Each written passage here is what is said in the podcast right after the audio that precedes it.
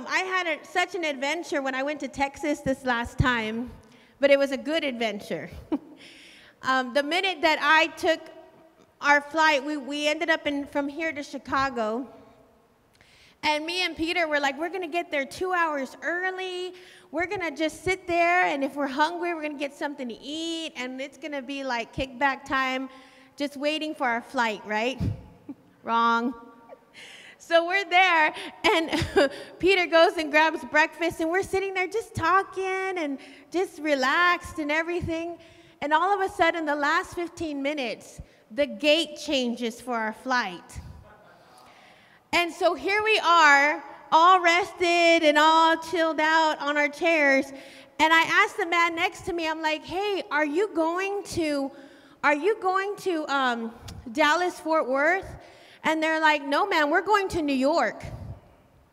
And I was like, oh my God. I was like, well, and then he turns around and looks. Well, on the very bottom of the screen, real tiny little letters, it says, the gates have moved and changed for flight so and so. And I was like, oh my God, Peter. so we grab our bags real quick and we're running through the airport. And Chicago Airport's big. So, I mean, it, your flight could be on the other side of the world. And, and you only, I only had literally like 10 minutes. I, I think it was already boarding time. So I had like maybe five, 10 minutes to get to the other side and thank God it wasn't that far. I think we were like in K and it was L or something like that, or vice versa, but it wasn't that far. But I'm running, and as I'm running, I'm telling Peter, Peter's feeling bad, and he's like, Mom, are you coming? And I'm running behind Peter, and I said, Peter, just go, Peter, just go. Tell them I'm coming. and Peter's running in the airport. and so you should have seen us. It was hilarious. It's hilarious now, but not when you're there, right? so, so we're running, and I just saw, like, you know, I'm going to kind of break this up of what happened and then what the Spirit of God was telling me through it, okay? Because there's always a flip side to things. So I'm like, you know, I just saw the Lord speaking to me about the generations this season and about how you know, I don't know about you, but I can't run the same when I was younger. You just don't run the same. You know, you want to in your mind. You're like, I want to run a marathon.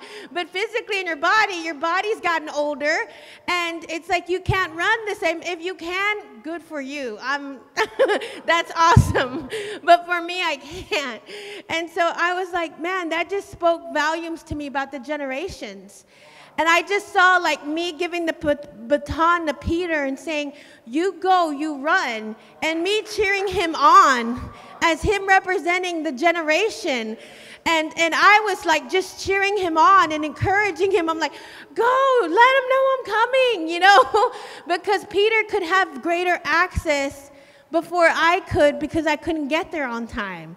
And I was just like, you go, Peter, you go. But I just saw the baton being, being um, given from the, from the older generation to the younger generation for them to keep running, even when we get tired and we get weary, that the next generation is needed because, eh, you know, a lot of the decisions that we make sometimes, we never consider that we're leaving a legacy for another generation. It's not just about ourselves. And so that's why it's important this season that we take in consideration our youth and our children because everything we say and we do, they're watching. They're watching everything we're saying, everything we're doing.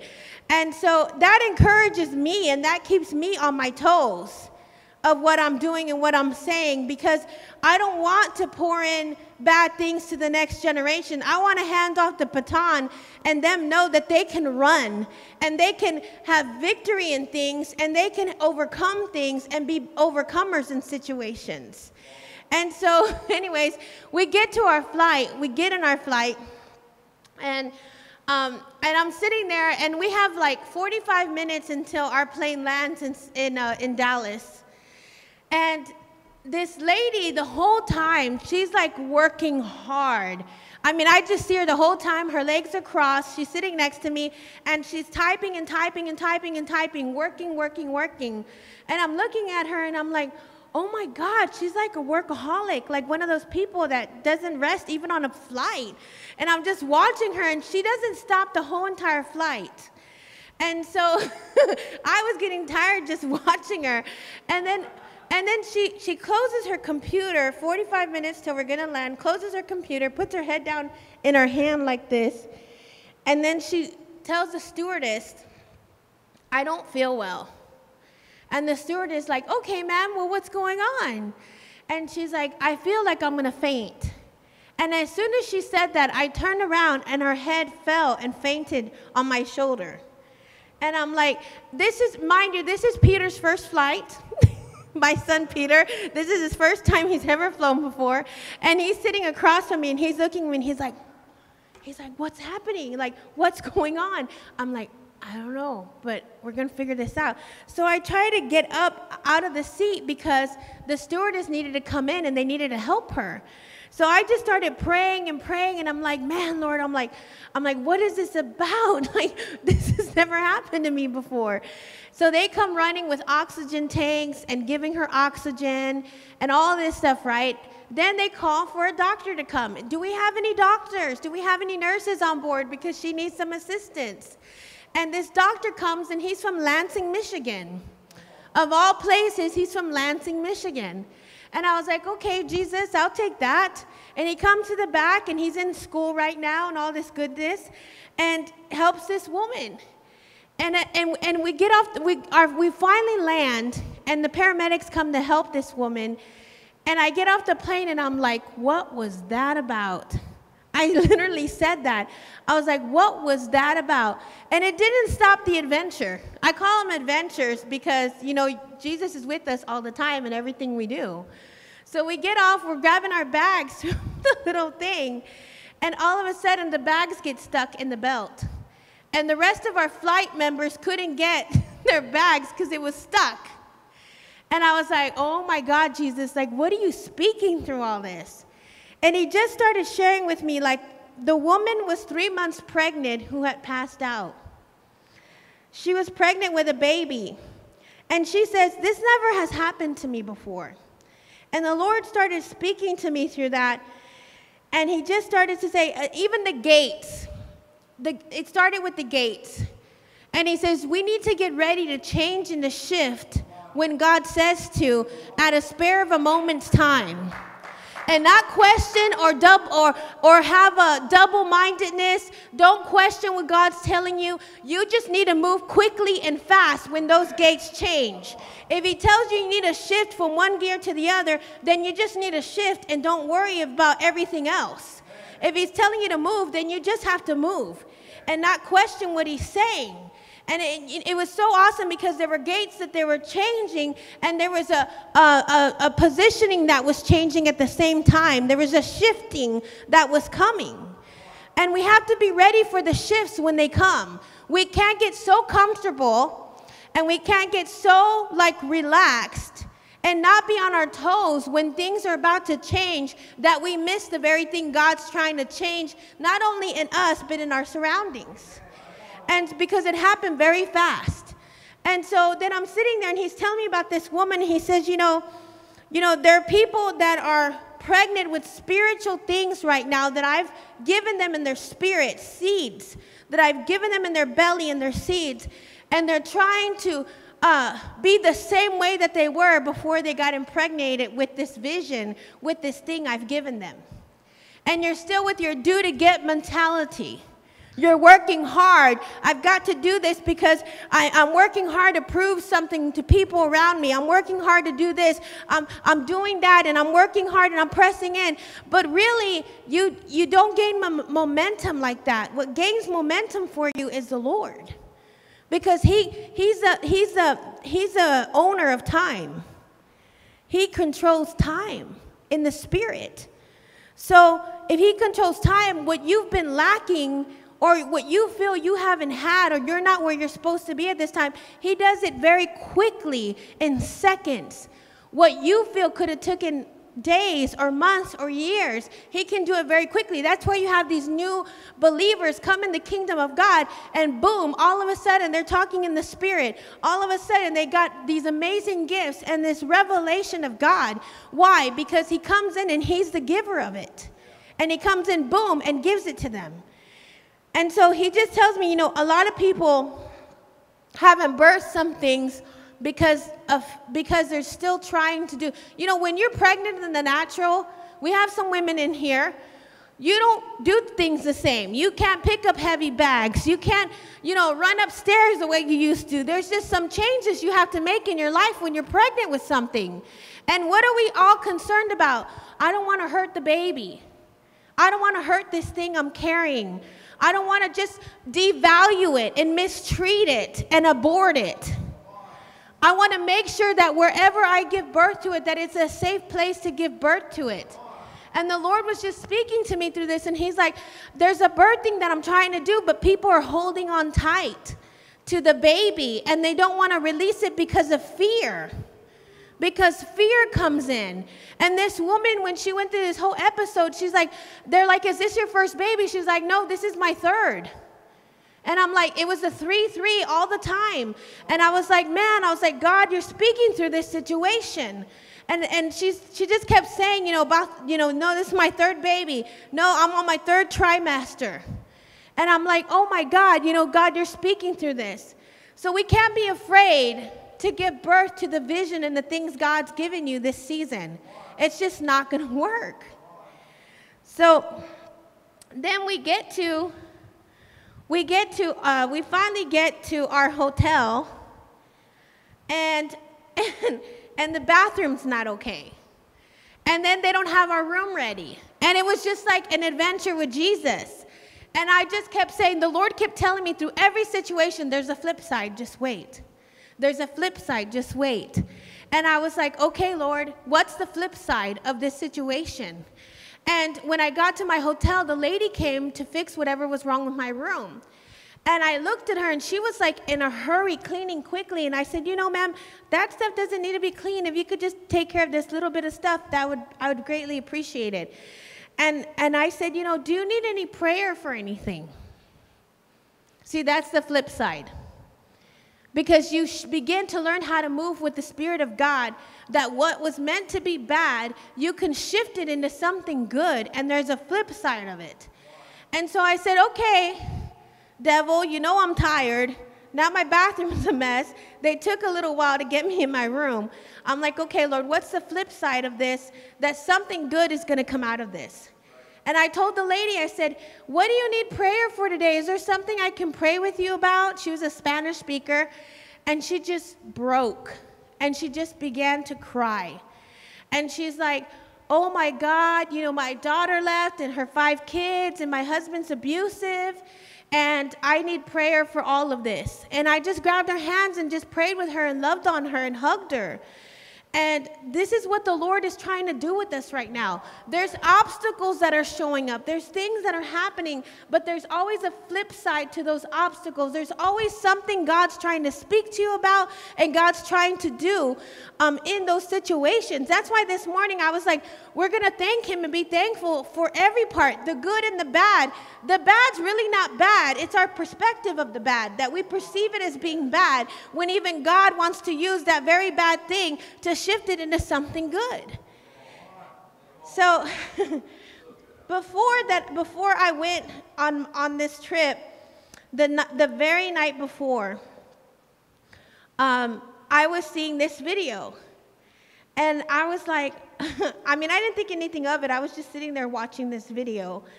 And it was a Benny Hinn, and he was sharing, he was letting the nurse, that was Kathryn Kuhlman's nurse, share about Kathryn Kuhlman's last testimony of her life.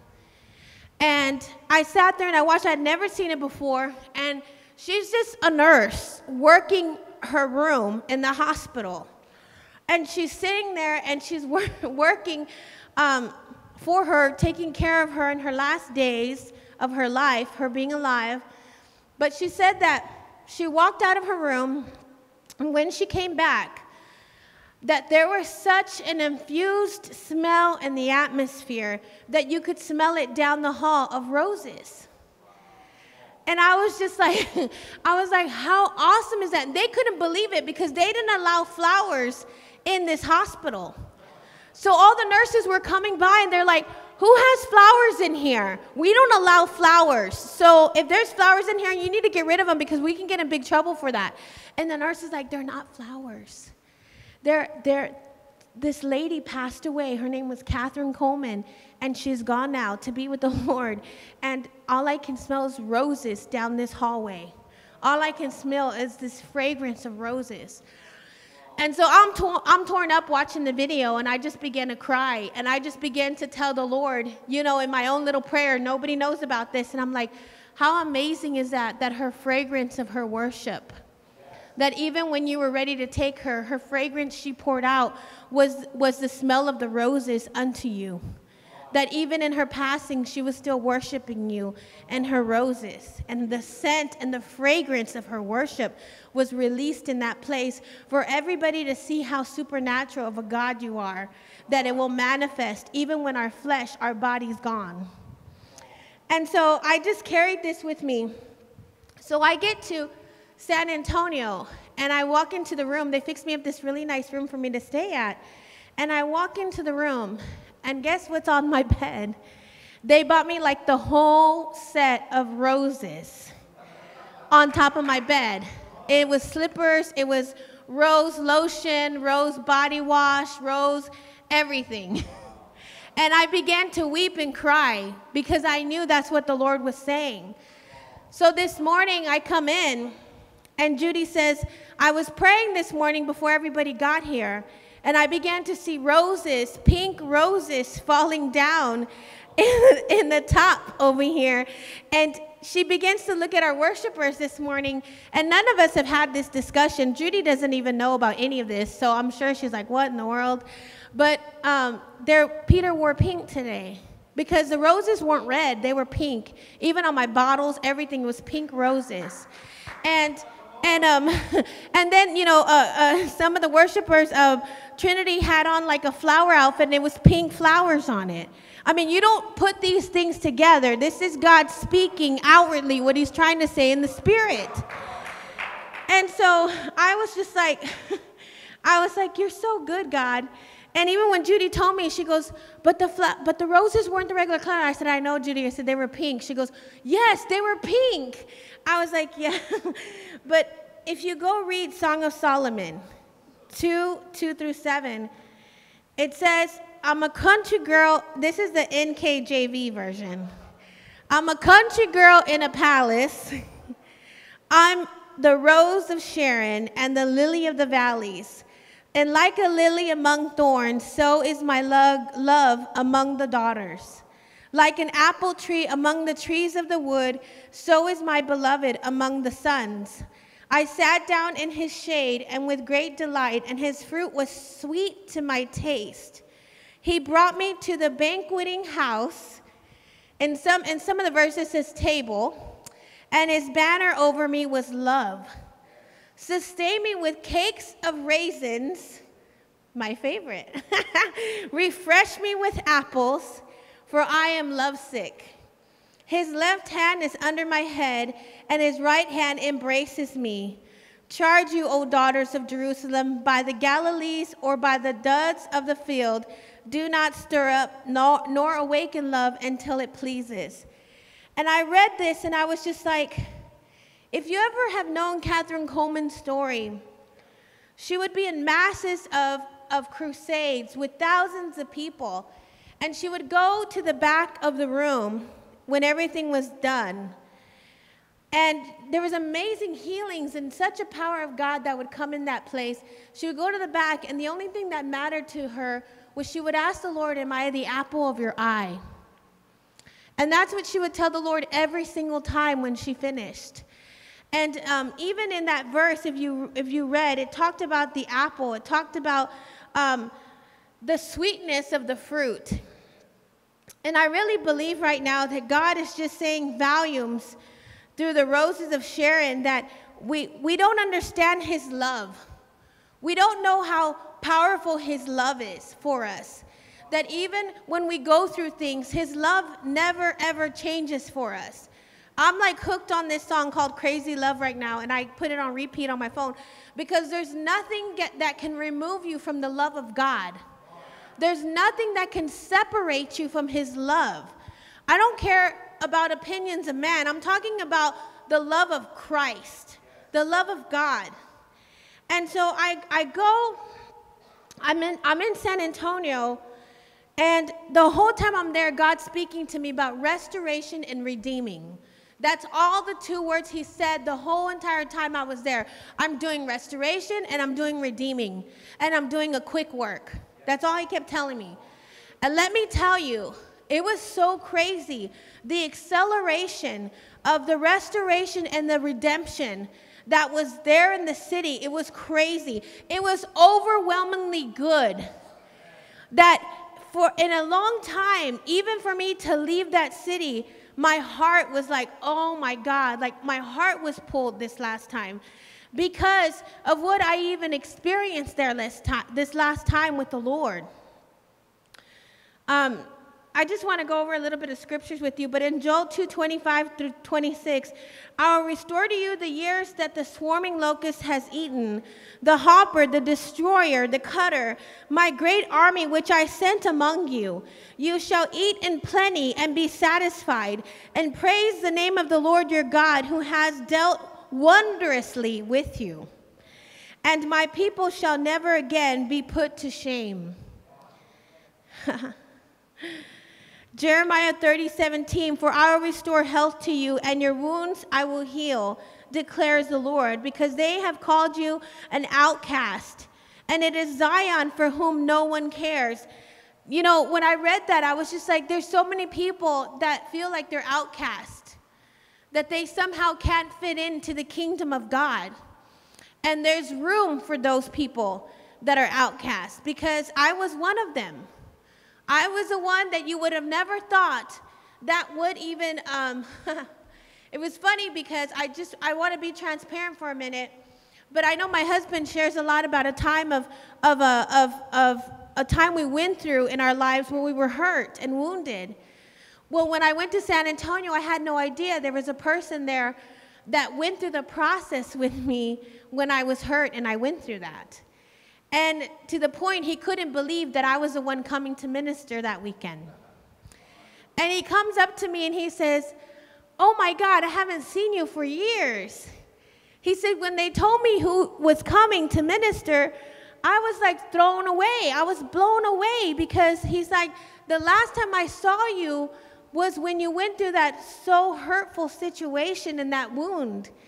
And, you know, we're just being like, transparent with each other. He says, You were, and this is how he described me, which spoke volumes to me. He says, You were so quiet and so shy. And I know y'all see me now and you're like, What? but I was. I was very quiet, I was very shy.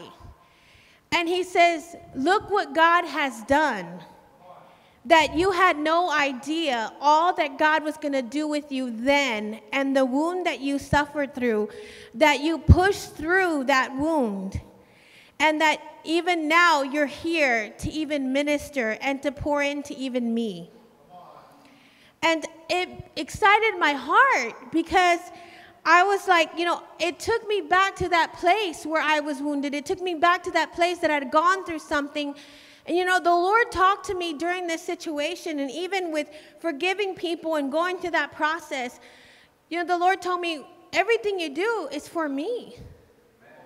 Somehow the enemy makes us think that if we shut down when we're wounded, if we shut down when we go through things, that, ha ha, I'm going to get them back. I'm going to shut down and I'm not going to become who God's called me to become. And that's not true. What happens is what, what your purpose and your destiny, what God's put inside of you, has been always about the Lord. It's always been about Him, it's never been about man. And man can't take that away from you. What's already inside of you, you just keep agreeing with heaven and God. And He'll come heal the woundedness. He'll come heal all those things that you can't figure out. And let me tell you, at that time back then, I didn't know what I was doing. And I didn't know how I was going to figure things out to make myself strong enough to go back to that place of where I was wounded at. And I had to cry out to God and ask for His help. And if it wasn't for the Lord, I wouldn't be where I'm at right now. There's just no way I could have done it by myself. And so he was telling me this, and he was like, he was so encouraged because he's like, I'm so encouraged right now to see what God's done with you. Because the last time I saw you, I saw you in this horrible situation. And I was like, that's encouraging to me because you forget about where God's brought you from sometimes. And sometimes we have to be reminded how we first started off because how we first started off was with us and God. It wasn't about anybody else. It was always about us and God and intimacy and purpose and destiny that He put inside your belly. That one day you could come and be a voice for Him to tell people about His love. I mean, that's what it's about. And when we shut ourselves off from being wounded or going through things, we're not, we're not getting back at the person who wounded you. You're shutting down the very thing God's given you. You're shutting down the purpose and the destiny that's inside of you. And it's never been about anybody else but you and Him. So I'm there and I'm, I, and I'm seeing all this stuff. And the Lord just kept telling me redemption, restoration. Redemption, restoration. And I just kept, every time we got in the car to drive somewhere, I just kept saying, God, you're going to restore and you're going to redeem. And you're going to restore and you're going to redeem. And I was speaking it for the people there. I wasn't even thinking about myself. And the, and the last few days I was there, the Lord turned it around and He said, Okay, now it's your turn. What do you need restored? What do you need redeemed? And see, sometimes there's lost time when we're wounded, there's lost time there when we shut ourselves down. And we thought we were making a good choice by shutting down. And God says, redeem it, restore it, take it back. Redeem those times where the enemy got you caught up in something. Redeem those times where you wanted to give up and, and go a different direction. Redeem it and restore it. And he says, and all the things that you thought you lost from living the ways of the world, redeem it and restore it for the kingdom of God. That even the finances that you thought you would have made living the ways of the world, that I can even restore that back to you. Because there's nothing lost in the kingdom of God. And, I, and, I'm, and I'm there and I'm just like, I'm overwhelmed with God's goodness because of the opportunity He gave me to even do that. I started seeing people come to the services there that I hadn't seen in a long time. And I started, I started seeing people gather in unity again where there was disunity before. And it touched my heart in such a way because only God could do that. But see, I had to start agreeing with heaven. I couldn't agree with what the enemy speaks about a city. I had to come and agree with heaven about what heaven speaks about a city or a region or an area God sends you to. And I said, I refuse to agree with the enemy. I'm going to agree with Jesus in heaven, and there's going to be a shift. And if the gates change quickly, I'm ready to shift gears and change with God. Because there's always a flip side to everything. Even the things that you thought you lost are not lost. Even in that, God will flip it around. Isaiah 61 7 Instead of your shame, there shall be a double portion. Instead of dishonor, they shall rejoice in their lot. Therefore, in their land, they shall possess a double portion, and they shall have everlasting joy. You can get your double portion this morning.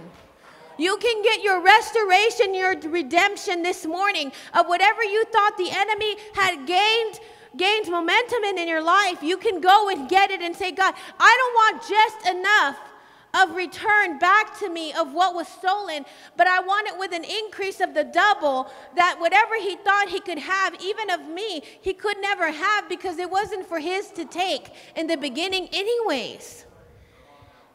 Robo God, I just thank you, Lord. I just thank you. 1 Peter 5:10 says, "And after you've suffered a little while, I don't know about you, but sometimes there's suffering in the kingdom of God.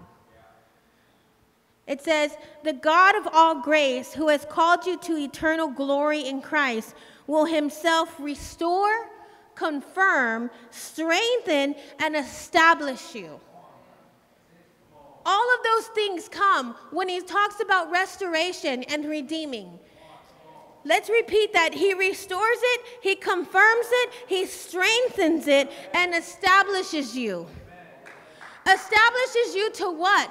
To what you're supposed to be, your purpose and your destiny from heaven, what He's already spoken in existence when you were in your mother's wound. That's what He, he uh, establishes you in. Not what you think that you are, not what you think you should be, but He established you back in your correct creation, the cre- creation He created you to be. The redemption.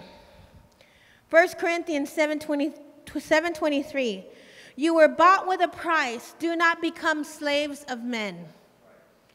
There was a price that was paid. We sang about it all morning long about us having a destiny, your royalty, all these things. There was a price that paid for you. And we can't forget about the cross when we go through our situations. And we can't forget about what he did for us because it's covered under that. It's covered under that blood. And that's the power right there is the blood of Jesus. Sometimes you just need to say, God, just cover me with your blood. I used to say it a lot in the beginning of my, my ministry. I used to say, God, cover me with your blood. Let your blood come in and seep in all the areas where there's void in. Because I knew there was power in the blood that nobody could ever take away.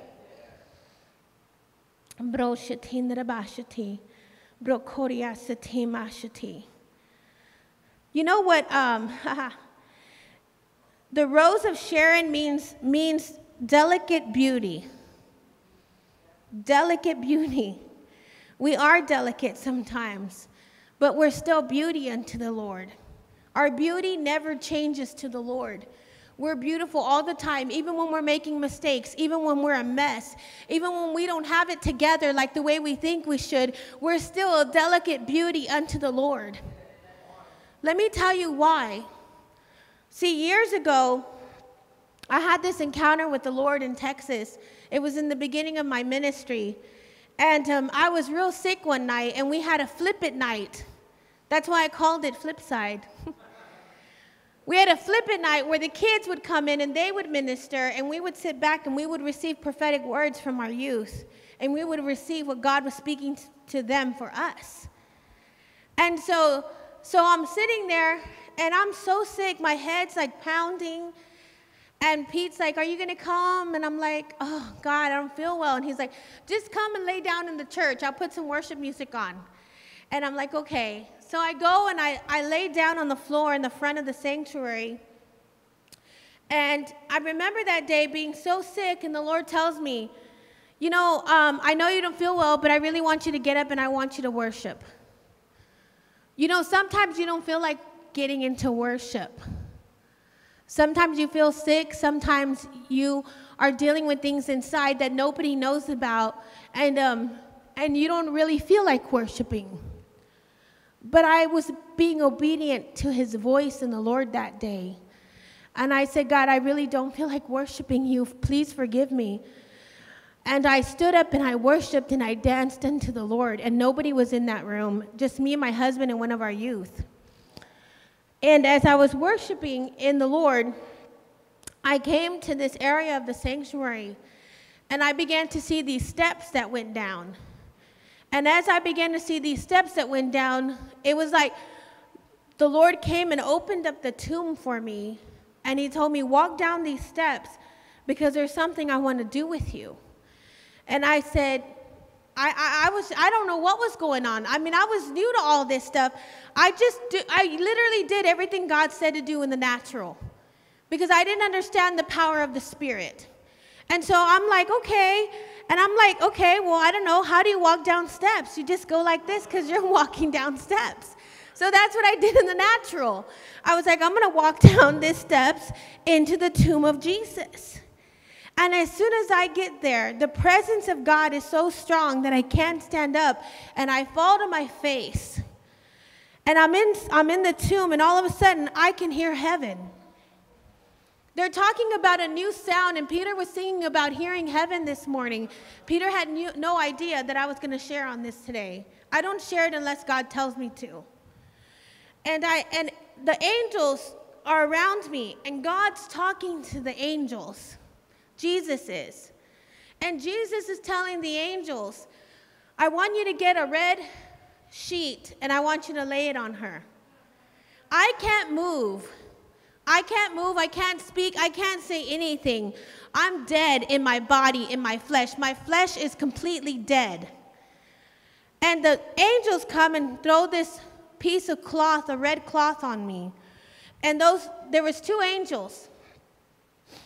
Well, I thought I was done. I was like, okay, they're putting, you know, what represented the blood of Jesus. The tomb speaks life. And I was like, okay, I'm done. Well, when I went to get up from this encounter I had, the angels, two angels came, and they were as tall as the ceiling. And I know for some of you this is a stretch, but I'm being obedient to God to share this because this is real stuff that really does happen. And I pray that, that you would encounter him like this because this is not just about Alice. This is about a kingdom thing that God wants to begin to show people how real he is. And so I come and um, the angels are standing, and I just remember looking to left and to right, and they have these long white gowns full of glory. And one of them has myrrh, and one of them has oil.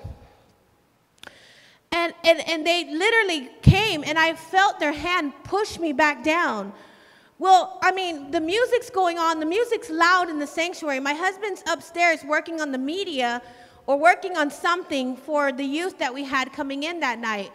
And all of a sudden, I get pushed back down, and I see these two angels on the left and right of me. And all of a sudden, they start dragging my feet. And the next thing I know, I'm in a forest, and I can see the light shimmering in the trees, on and off, on and off, shimmering within the trees. And I could see the trees really, really tall around me. But in the natural, my husband and my youth that were there saw my body being dragged across the floor. And I know that's really hard for you to understand. So I'm going to pray God give you understanding. God, give him understanding right now of your spirit in Jesus' name. And I was dragged across the floor. And um, all of a sudden, the angels came and took me to a river. And as I was in the river, they began to play with me in the river. And so, in the natural, I'm flipping like this and like this in the front of the sanctuary. My shirt and my clothes are so disarrayed because I cannot control anything that's happening to me. It's a supernatural thing of God because God's touching me and I'm flipping from left and I'm flipping to right and I'm just going and going and they don't know what's going on. They just know like I'm having an encounter with Jesus. That's all they could do.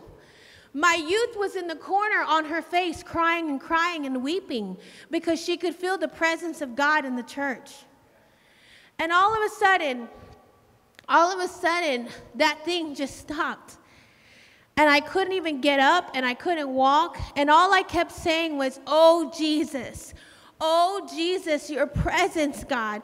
Because the presence was so heavy that I couldn't talk, I couldn't walk, I couldn't get up. All I could say was, Oh, Jesus, oh, Jesus. I'm a Catholic girl. We don't do things like that. It was something that I wasn't, I didn't, I didn't go to a school. I didn't, I, I, you know, I grew up very, with a lot of religion in my life. And then here God takes this, this country girl in the palace. When I read that, it reminded me of myself. I was just a regular girl growing up. I didn't, I didn't have nothing special in my life that I could say, oh, I have a degree of this or certification of that. God came Himself and touched me that day. And I was never the same. And the encounters kept coming. And you know what it was? Was I just wanted to surrender myself. We were pray, singing this morning about surrendering yourself unto Him. I surrendered my mind, my body, and my soul unto Christ completely. And that's when I would have these encounters in, in, in, the surrendering of my everything. Because nothing else mattered to me at that moment but Him. I didn't care about anything else. I didn't care about a platform or a voice or, or, or being told that I was such and such in the church. I just cared about that intimate moment with me and Him, and that meant the world to me more than anything else. Till this day, there's nothing anybody can give me that would mean more to me than what God's given me Himself. So I go to Texas, I share all that with you. Months later, Bob Jones and Bonnie Jones come, and I kept telling my husband, the kings are coming. And he was like, The kings are coming. I'm like, Yeah, the seasoned kings are coming. And he was like, What? He goes, what are you talking about? I said, Yeah, the generals are coming. He said, Alice, to get one would be a miracle. To get them all here would be another miracle. And this is the process we're going through at the time. I don't know who remembers this. But I said, I saw them and they're coming. And he said, he said, um, we had all, we had Bob, we had Paul Keith Davis, we had Bobby Conner, we had everybody there all at one time, which is impossible because their schedules are like crazy. I say all that because Bob comes and I share this encounter with him because I had no understanding of what this meant. And he says, Well, you know, Alice, those angels you encountered were resurrection angels. That's why they carried the myrrh and the oil, and that's why God took you into the tomb. Because that's the tomb where Jesus was resurrected. And I was like, oh my God, I was floored. I was like, I didn't even think about that. Like, I would have never been able to put those things together. And I was so thankful because I was so hungry and I was so young during this process that I just wanted to learn. And then all of a sudden, so I'm writing this in my book, right? Like everything he's saying. So this last time I go back to Texas, this is why I'm sharing this with you. I go back to Texas and I'm on the phone with our leaders we had when we were with the youth. And I want to see everybody because I'm like, see, I don't forget the days of, I don't despise the days of the small things. And to me, some things are still small in my life. But I never forget the people who poured into me because they believed in me and they stood by me some of the hardest times of my life when I was growing and I was stubborn and I was prideful and I wanted things my way sometimes. And they stood by me no matter what and they never gave up on me. And so I'm, I, I was on the phone with them and we're joking and we're laughing about all the crazy things we used to do with our youth. And we're just having a good old time. We're like, yeah, we're going to meet for dinner. And boom, I hang up the phone, right? And my spirit is just stirred up. Because when you talk about his goodness, even if it happened 20 years ago, and you start talking about his goodness and what he did, things get stirred up in the spirit, even inside of you. And so I go to lay down in my room where I was staying at. And the minute my head touched the pillow, I, I had an hour. I even looked at the time, 4.30 to 5.30, have one hour to rest before service. And we had two services that day. Y'all get tired with just this one service. We used to have two services a day. We had one in the morning and one at night. And we had maybe 30 to 45 minutes to sleep in between. That was the way this day was for, for me. It was crazy because we didn't even plan it. I had two services that day on that Sunday back in Texas when I went back this last time. And I was like, oh my God, it's like I'm back in my old days in my old church where we had two services a day. This is crazy. I should have known then God was setting me up. So I'm there, and I, and I said, Man, I got one hour to sleep. Let me go rest. My head hits the pillow, and all of a sudden, my head falls into the river. And all of a sudden, I can hear the ocean coming real strong towards me, but it never reached me. It would come to a point of stopping. And, and quickly, I went into an encounter so fast. And I hadn't been in one like that in such a long time. And all of a sudden, the waves kept coming so fast, crashing. And the waves were crashing into the river, which would cause the river to ripple underneath my head. And, and I'm there, and I'm just like, I began to weep and to cry because I could feel the Lord's love. And I could feel His presence so strong. See, we're redeeming and we're bringing restoration, right? Because that's what the kingdom of God looks like. If you look at it any other way, that's not the Lord. And I'm there, and I'm like, I'm just weeping and crying, and I'm thanking Him for allowing me just to see that much. See, I always tell people when they encounter God and they see things in the Spirit, don't let it be just another thing you experience or see.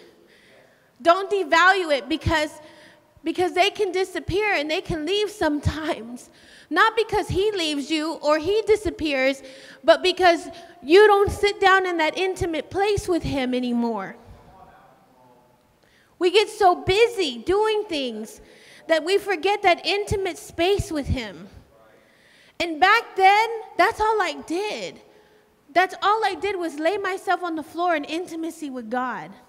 Like for hours and hours, I would just be with the Lord. And so all of a sudden, those two angels show up again. And they have the oil and the myrrh all over again. And they're tossing me in this river again. And my body is spinning on the bed, left and then right. And my body's spinning again, and I can't even control it. And after that, I saw in the spirit when the angels were spinning me left and right that a cocooning was coming off of me that I had had a cocoon on me, and the cocoon was coming off. And there was something new that was coming. And it wasn't about me, it wasn't my cocoon, it was about the, the, the kingdom of God was bringing something from heaven for the body of Christ that there's an uncocooning that he's trying to do with each and every one of you right now. And you keep resisting the uncocooning and you keep fighting the very thing God's trying to do with you, but really is trying to uncocoon you so the new life can be birthed. Remember the pregnant woman in the plane?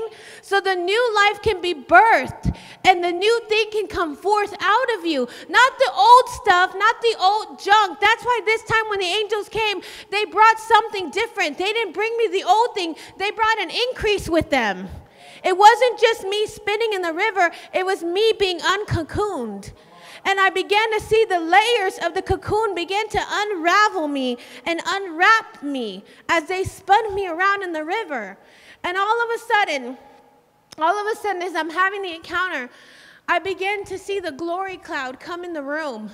And I opened my eyes for just a few minutes, and the glory cloud came in so crazy. I mean, I couldn't see past the cloud. We need to get to the point where we can't see past the cloud. Because everything past the cloud doesn't matter. Everything past the cloud isn't even Jesus sometimes. Because if you're caught up in the clouds, that's all you can see is his cloud. His cloud represents his hand over you. And I was there, and this cloud came in so strong. And I began to see the glory dust, gold dust, just began to sprinkle from the cloud over my body. And I was just crying and crying and crying and weeping and weeping. And it was just so uncontrollable, my crying. And I remember calling my husband that day, and I said, Please pray that God give me strength because I can't even stand right now. I don't even know how I'm going to do service tonight. And see, this is the way I used to get with the Lord. These are the things that really happened to me all the time back when my ministry first started. So I know the Lord is telling me that I need to get ready. The body of Christ needs to get ready because I'm telling you right now, there's going to be some supernatural, powerful encounters and things He wants to do with you, and you cannot control it. And in this lifetime, we're trying to control every single, thing in our lives. And I'm going to tell you right now when His glory falls and His cloud falls, you cannot control what God's going to do. You cannot control the supernatural. You cannot control the healings that are going to come. You can't control the miracles. Nothing can be controlled because it was never yours to control in the first place, it was His. And I'm sitting there and I'm like a mess. And I remember calling him, and I even called my pastor from the region there because I said, You don't understand what God's going to do in this region here. And I began to see an angel that I used to see in Birmingham, and it was a transformation angel. And I saw him walking in the cities, and I saw this transformation angel begin to swing his arms like this and like this. And I know what the Lord was speaking because I had that encounter here before I left of the two angels that were swapping away the plans of the enemy. And I'm telling you, God's gonna swipe away idols of men. God's gonna begin to swipe away religion. God's going to begin to swipe away things that are not going to matter this season. And I promise you, I promise you, God's going to show up so powerfully that you can't control it. And as much as you want to control it, you can't because you get embarrassed or you, or you don't want to look silly or look foolish in front of people. Who cares what you look like? Who cares what you look like? It's always been about Him. It's always been about your purpose and your destiny unto the Lord. Don't let the devil steal it from you. You be who He created you to be, no matter what. Oh, Jesus.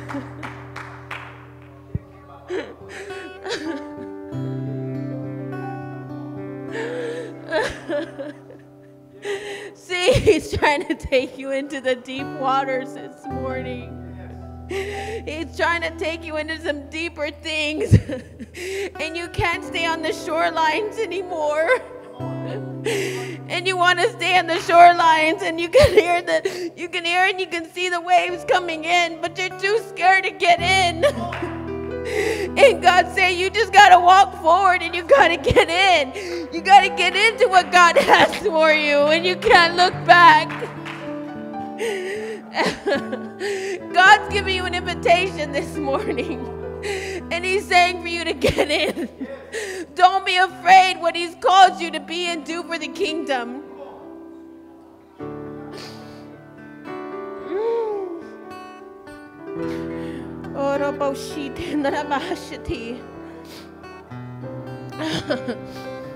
I was so hunched over that day on my bed that the pastor came in and she said, What happened? Did something bad happen? Are you okay? See, because that's the way our mind functions. We think even things God wants to do sometimes are something bad, but they're really something good and we misinterpret the very thing God's trying to do. And we think it's something bad, and God's saying, No, it's something good. Look at it again, it's something good. Because it's about restoration and redeeming.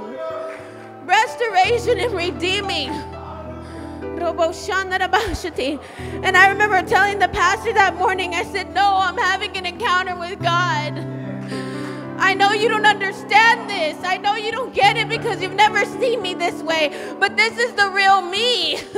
this is who God really wanted me to be. And sometimes I get afraid, and sometimes I don't want to step in. But God told me when you go back to Ohio, you need to step in. You need to step in all the way. You need to just say yes to me. And I will dispatch the angels and they will come in that place and they will do all the work for you and it will be easy. It will be easy for you. If you just say what I say, pray what I pray. if you just pray what I pray and say what I say. You are not your own anymore. You belong to Him.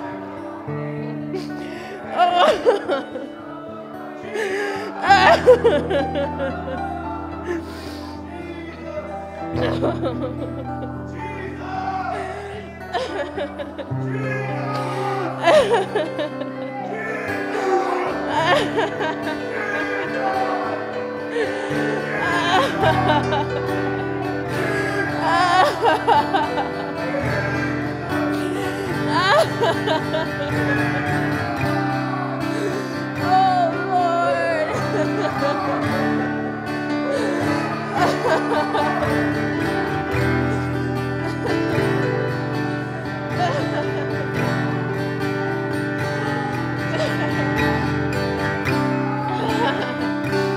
Don't fight him. Don't fight the Lord anymore. Let him in today. Let him in your heart. Let him in your mind. Let him in your soul this morning. Let, it, let him come all inside of you. The fullness of who Jesus is. Let him come and encounter you this morning. Don't be afraid.